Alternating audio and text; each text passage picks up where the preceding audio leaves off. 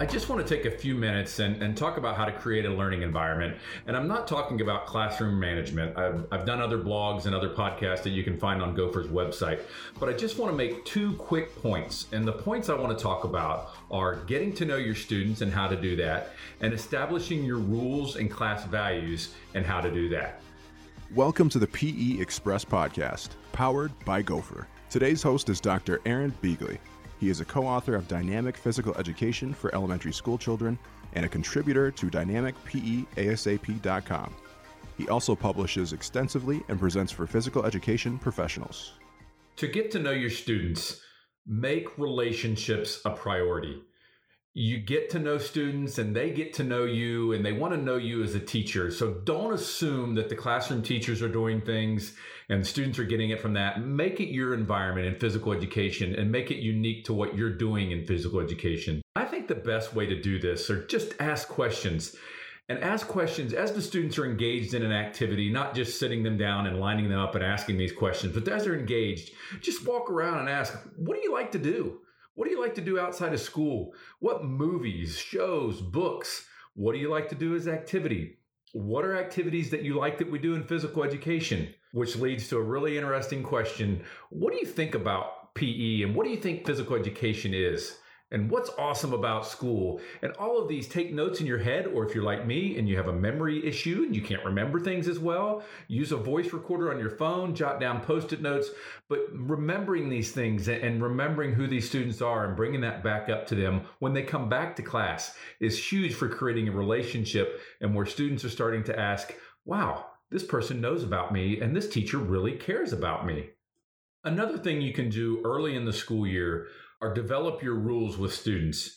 And this kind of goes with class values. And, and you know, you have your rules, and these rules reflect your values as a teacher. You respect students and you want students to respect you.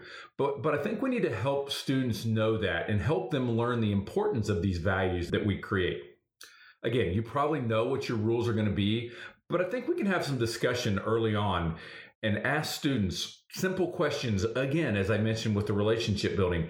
Ask students what's a good pe student look like? What do they what are the behaviors that they show?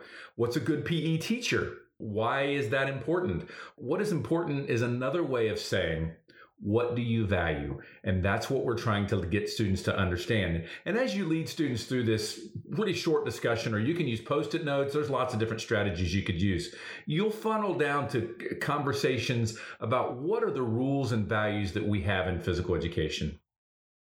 So as you take post-it notes or the term or the words that students use and you start to summarize them, by the time you get to your next class, next lesson with them, you'll have a set of rules that all the physical education classes that you have have agreed to. And it just helps generate buy in, teaches students about values, and it lends and provides student voice or in student involvement in the classroom environment and the process. They've created this. This is the values that they've all agreed on, and these are the rules that they've all agreed on.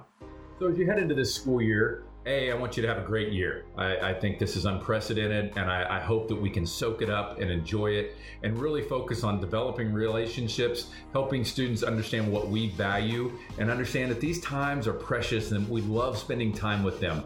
So make it a great environment and soak it up. Thrive. If you enjoyed the podcast, be sure to connect with Dr. Beighle on Twitter at Aaron Beighle. Don't forget to subscribe to the PE Express podcast for more tips, activity ideas, and strategies to help you become a better PE professional. And check out more free resources from Dr. Aaron Beighle at gophersport.com slash blog.